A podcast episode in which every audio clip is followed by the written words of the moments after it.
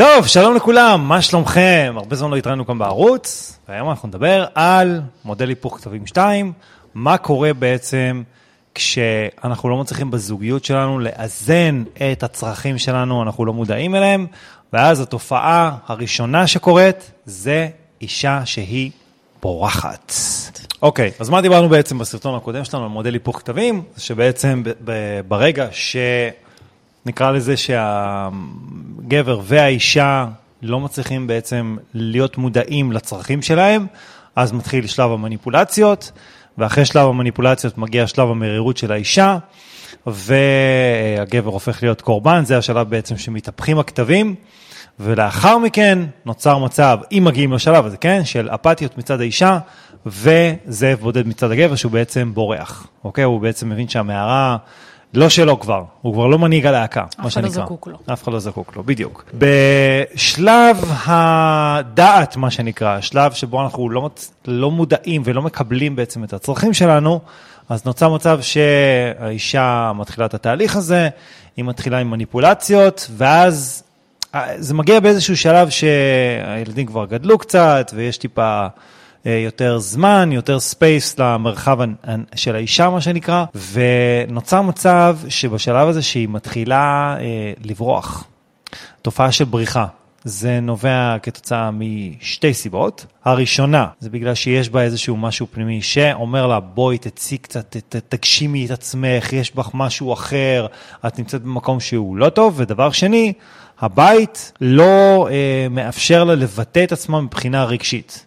בגדול המשותף לשני הדברים האלה הוא רגש. כשרגש בעצם מניע אותנו לפעולה. אז אני זוכר למשל שעם נור, שזה קרה לה, אז הייתה לנו איזושהי סיטואציה שבה שלב המניפולציה התחיל, ונור הגיעה לשלב שהיא מרירה, ותוך כדי היא התחילה לחפש את עצמה. Right? כן, להרגיש משהו אחר, כי הרגשתי משהו שאני יכולה להיות יותר. שמגיע לי משהו אחר, שאני יכולה להרגיש ביום יום שלי יותר, שיש משהו שמחכה לי, אבל הוא לא כאן, וזה יצבן אותי מאוד, ואני גם לא יודעת מה, כי לא הכרתי את עצמי. ידעתי שאני אימא, יש לי 3 ילדים, בעל נפלא, וקריירה בתור מעצבת, יש לי סטודיו לעיצוב, ולא ממש הצלחתי למלא את עצמי, כי זה גם לא היה שהצלחתי להגשים את הסטודיו, ורדפתי אחרי הצלחה בסטודיו, וזה היה כל חיי, ממש לא עשיתי את זה בשביל להתפרנס, בשביל לסמן וי, בשביל להגיד שאני עושה חצי נחמה, משהו שאני אוהבת ומתחברת, זה לא נורא. אפשר לסבול את זה שנים רבות, אבל היה בי משהו שרצה לדבר בעצם, ושמישהו יקשיב לי, שמישהו ישמע אותי, שמישהו ישמע את העולם שלי, שמישהו יבין אותי, ואתה לא היית שם. אתה לא היית שם מבחינת התדר בכלל לקלוט מה אני רוצה ממך, וגם אני לא הבנתי את עצמי באותה תקופה. לא הבנתי... מי אני? באיזשהו מקום, כי כל האגו שלי מאוד נשחק, ושאלתי את עצמי מי אני, ויותר חשוב, מי אני רוצה להיות, שזה לא משהו ששאלתי אף פעם. כששאלתי מי אני רוצה להיות, גם קיבלתי המון תשובות מאוד קשות, כי בעצם ראיתי את האני העתידי שלי, וזה מה שאישה מאוד טובה בו, להרגיש איזשהו ויז'ן, בין אם היא רואה או לא, לחוש משהו אחר מעבר לעצמה, שאין לה בדיוק את היכולת לשים את האצבע ולהגיד מה, היא רק יודעת שזה קיים. זה נובר בה, זה נובר בה עד למקום שאתה לא יכול כבר להישאר אדיש לסיטואציה. באמת כבר לא יכולתי להישאר אדישה, ואמרתי, אם הוא לא מבין, אולי יהיה מישהו אחר שכן יבין אותי, אולי מגיע לי משהו אחר, אולי אני צריכה להיות משהו אחר, וזה דיסוננס מאוד קשה, זה קונפליקט מאוד קשה, כי מצד אחד אתה בונה בית, ומביא ילדים, ומשפחה.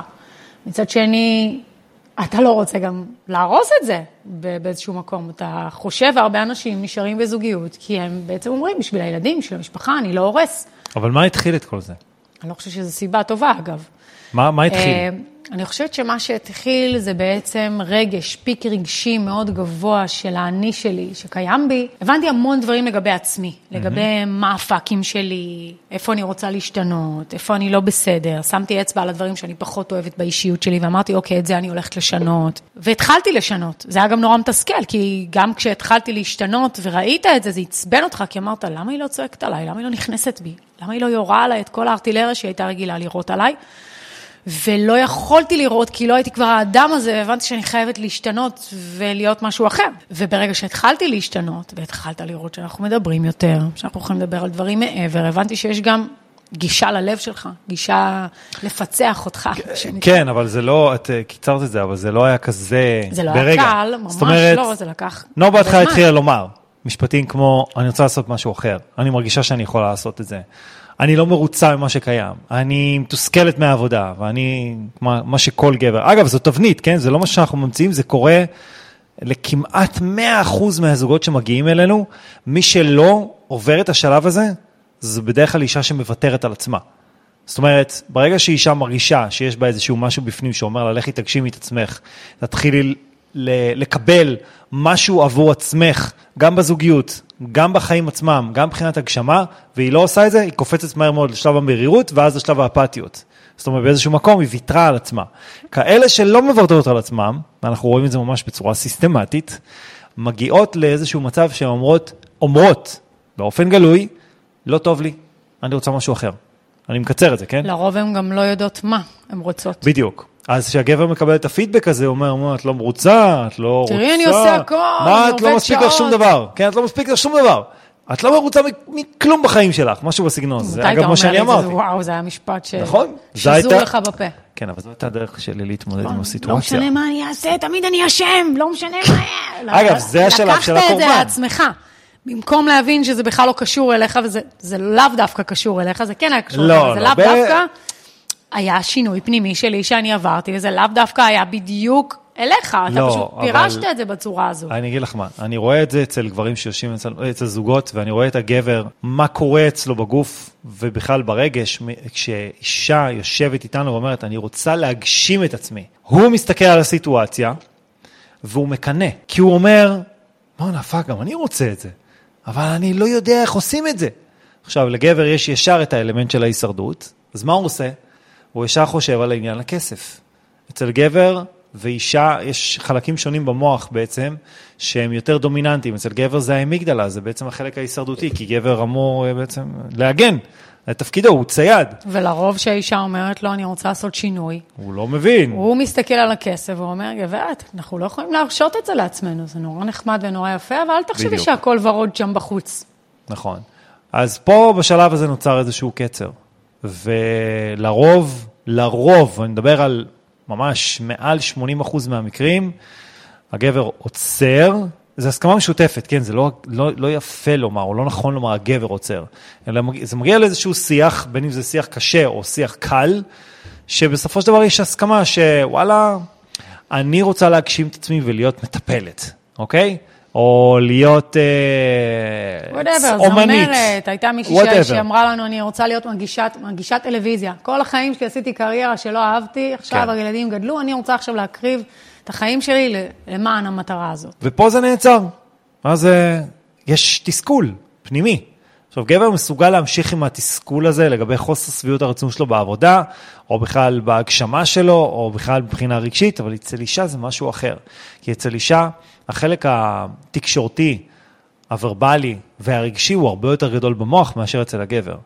וברגע שהחלק הזה נחסם, זה כמו שמישהו רותם לך את הפה. ואז היא לא יודעת מה לעשות עם זה. היא מחפשת מקום לשפוך, מישהו שיבין אותה. ואז נוצרת תופעת הבריחה. זה בעצם איזשהו סממן שלנו, שאנחנו רואים סיטואציה כזו, לסיטואציה שבה אין לה יכולת ביטוי מבחינת הרגש, שוב פעם זה מגיע לרגש, בזוגיות. שוב, זה משהו סיסטמטי, ממש מובנה, בילד אין, אצל כמעט כל זוג שהגיע אלינו.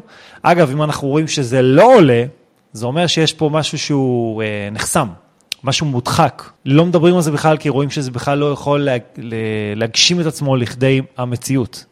לא יכול לממש את עצמו. ולפעמים נשים, מרוב שהם, אני לא אגיד הוקטנו, אבל הקטינו את עצמן. הן לא יודעות בכלל במה הן טובות, במה הן חזקות, מה הן רוצות לעשות בחיים. כאילו, הלכנו ללמוד אחרי הטיול הגדול של הצבא, הלכנו ללמוד משהו, פתחנו את חוברת האוניברסיטאות, בחרנו איזשהו מקצוע, בדרך כלל עשינו גם חישובים, מרוויח כסף, לא מרוויח כסף, והלכנו לעשות משהו שלאו דווקא אנחנו אוהבים, כי כולם עושים, כי זה נכון, כי צריך לבחור משהו, וזה לגמרי מובן. אבל אחרי טיפה השמיים מתבהרים, ומבינים שאנחנו לא צריכים להיות מונעים מהישרדות, ואנחנו יכולים להיות מונעים מיצירה, וגם לעשות כסף על הדרך ולהתפרנס, אנחנו מתחילים להבין שרגע, אולי יש צ'אנס לעשות כסף מכל דבר שאנחנו אוהבים, ואני רואה את זה, ואנחנו רואים את זה יום-יום, אנשים שאתה אומר, יכול להיות שמהעיסוק הזה הם עושים כסף ומצליחים להתפרנס, אבל אפשר. זה רק עניין של תבנית מחשבתית ואמונה שיש לנו בתוך הראש לגבי משהו שאתה אוהב ואתה לא יכול להתפרנס. לא, זה לא קשור למשהו בראש. זה היסטוריה. טכנית, עובדתית, מבחינת היסטוריה, רוב העושר בעולם, מה שנקרא, הושג על ידי גברים, לא על ידי נשים. זאת אומרת, זה דומיננטי מאוד. תספר גם למה. מה זה למה? כי נשים בגדול מגדלות ילדים, אוקיי? הן נושאות את הילדים ברחם שלהם, ואז אחרי זה הן צריכות לגדל אותם, וזה איזושהי שרשרת של בערך, בוא נגיד, בממוצע 10 שנים, שבהם האישה און ואוף, היא הפרה החולבת של הבית. זאת אומרת, היא ממש... כן, רגע, שנייה.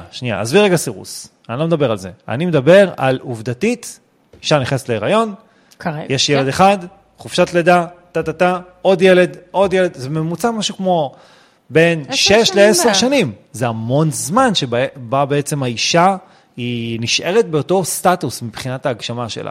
והגבר מצד שני בזמן הזה, הולך עושה את שלו, הזמן עושה את שלו. ההתקדמות שלו מבחינת קריירה היא בדרך כלל, בוא נגיד, יש לו יותר חופש. יש יותר מרחב פעולה, מה שנקרא.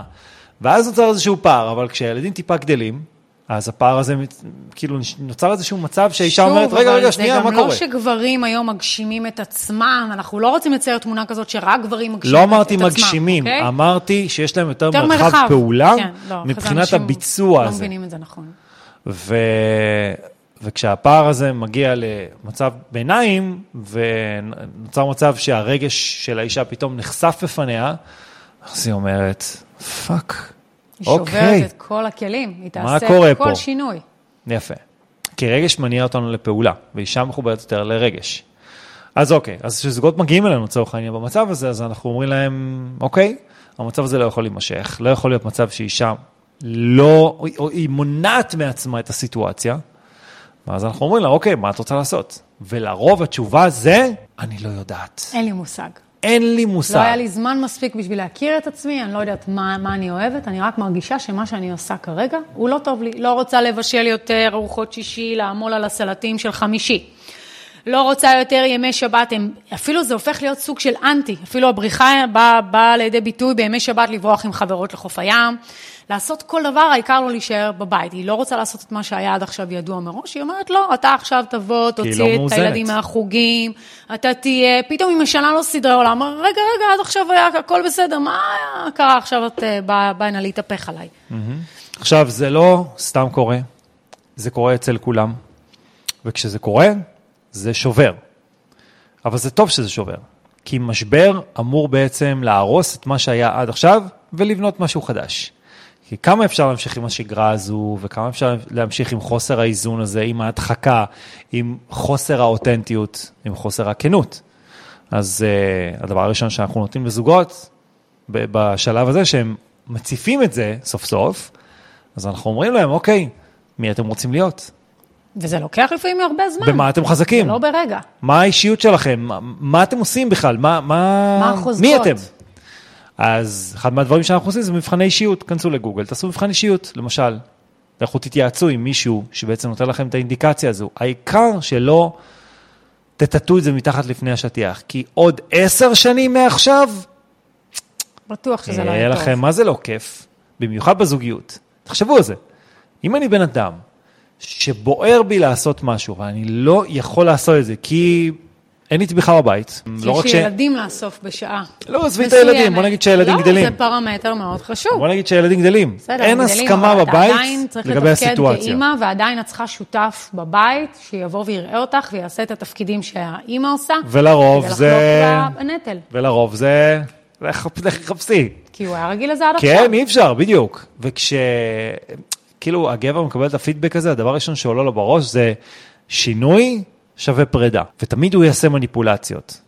אוקיי, אז זה השלב שמגיעים לייעוץ, לאיזושהי התפתחות, לאיזושהי אבולוציה, והיום עולם ההתפתחות האישית הוא כל כך נפוץ, כולם היו הולכים לעשות אלון נולמן, אפילו ייעוץ עסקי, זה סוג של התפתחות, אוקיי? עושים סדנאות, אבל לא מוצאים באמת מה לעשות עם זה.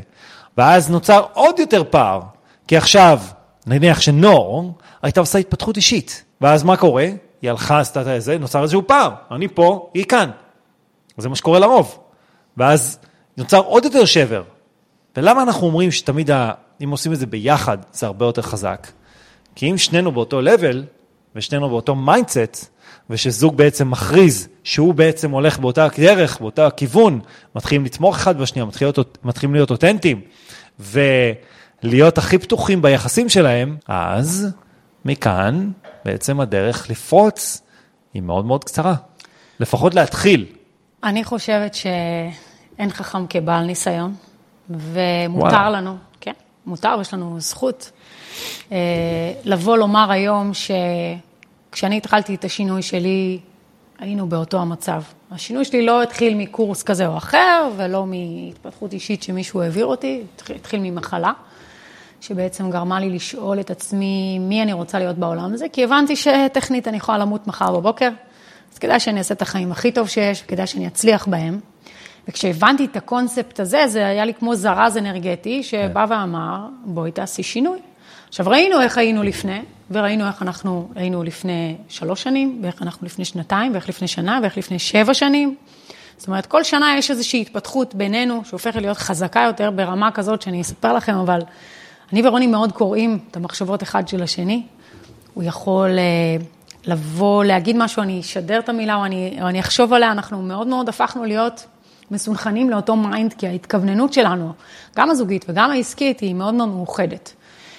ואני חושבת שזה עניין של עבודה, שככל שאתה נוכח באנרגיה אחד של השני, ככל שאתה מדבר, ככל שאתה מבין את האדם האחר, אתה יותר יכול להתאחד איתו ולהיות מאוד אותנטי, ולהיות אני האמיתי שלך, בלי לעשות מניפולציות ובלי לבזבז הרבה אנרגיה על משחק, על מניפולציות, על ברוגזים, על כעסים. זה כבר לא פרמטר. עכשיו, ברגע שהבן זוג גם עושה לך את זה, ככה זה אצלנו, אתה מבין שזה כבר לא עובד. אז אתה כבר לא עושה את זה. אתה גם לא כועס. משתדל, לא לכעוס כמו פעם, כי אתה מבין שזה בסך הכל, הבן אדם בא להגיד לך משהו אמיתי. כי אם שנינו מגיעים מתוך נקודה אמיתית, ואין פה מניפולציה, אף אחד לא רוצה לעשות רע אחד לשני, ואין פה אחד מעל השני, ואין פה אחד שמתחרה בשני. מבחינת ההתפתחות שלנו, זה אחד מפתח את השני. אנחנו יכולים לשבת, ואני אדבר עם רוני על משהו, ויגיד לי, וואי, עכשיו קלטתי את זה, והפוך, הוא יכול להגיד לי, על תבניות התנהגות שלי, או על תגובות, או על כל מיני דברים שאני נופלת בהם, שהוא רואה בהם נפילה. הוא יכול לבוא ולשים לי פרוז'קטור לדבר הזה, להגיד, תשמעי, כשעשית את זה ואת זה ואת זה, תכלס, את לא באהבה עצמי, את ברס עצמי, ואני אגיד לו, וואי, אתה כל כך צודק, אני צריכה לעבוד על עצמי, וזה לא מתוך מקום שהוא מעליי, אלא פשוט אנחנו מבינים שאנחנו אחד, וכדי להמשיך הלאה, ולהמשיך לאהוב ולהיות ביחסים האלה, אנחנו צריכים כל הזמן לרצות שהבן זוג השני יהיה משופר. אתם הגברים, וגם אנשים, צריכים לרצות שהבן זוג שלכם יהיה הגרסה הכי טובה של עצמו, כי רק אז אתם תוכלו להיות מאושרים ביחסים האלה. עכשיו, יש שלב עוד יותר דפוק בשלב הזה, זה שהזוג הולך לייעוץ זוגי. ואז מה שקורה בייעוץ הזוגי, זה שהם מתחילים לשפוך את מה שהיה להם בעבר. הם מתחילים לדבר ולהיכנס ללופ, כמו מכונת כביסה, בלי לעבור את המייבש. ואז נוצר להם מצב ששנה שלמה, הם הולכים לטיפול זוגי. אצל, לא משנה, איזשהו גורם מסוים, והם שופכים את כל מה שהיה להם עד עכשיו.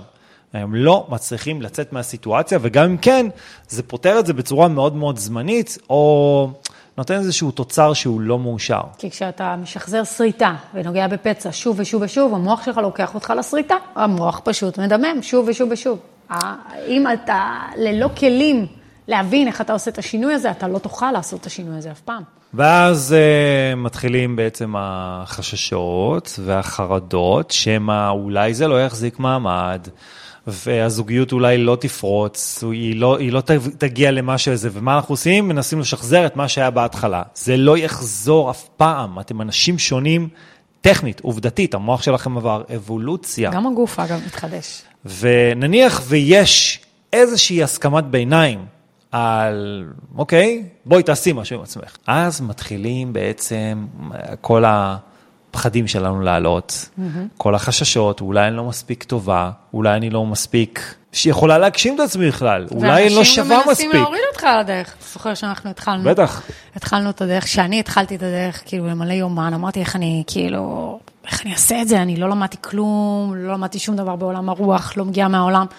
איך אני אעשה את זה? אבל היה בי קול פנימי מאוד חזק, שומעת בראש, שאמר לי, תקשיבי, תתחילי. הכל יהיה מלא, תתחילי. אבל ככל שאנשים אמרו לי, אל תעשי, עשיתי הפוך. כן, אבל זה הוריד אותך. ככל שאמרו לי, יש זמנים שזה מוריד אותך למטה, כשאתה בערס עצמי, ואתה בערך עצמי נמוך, זה מוריד אותך למטה. אבל רוב הזמן, אני חושבת שרוב הזמן, אני עובדת על עצמי, ואני אומרת לעצמי, מצוין, אם הם לוקחים אותי אחורה, זה אומר שאני מצליחה.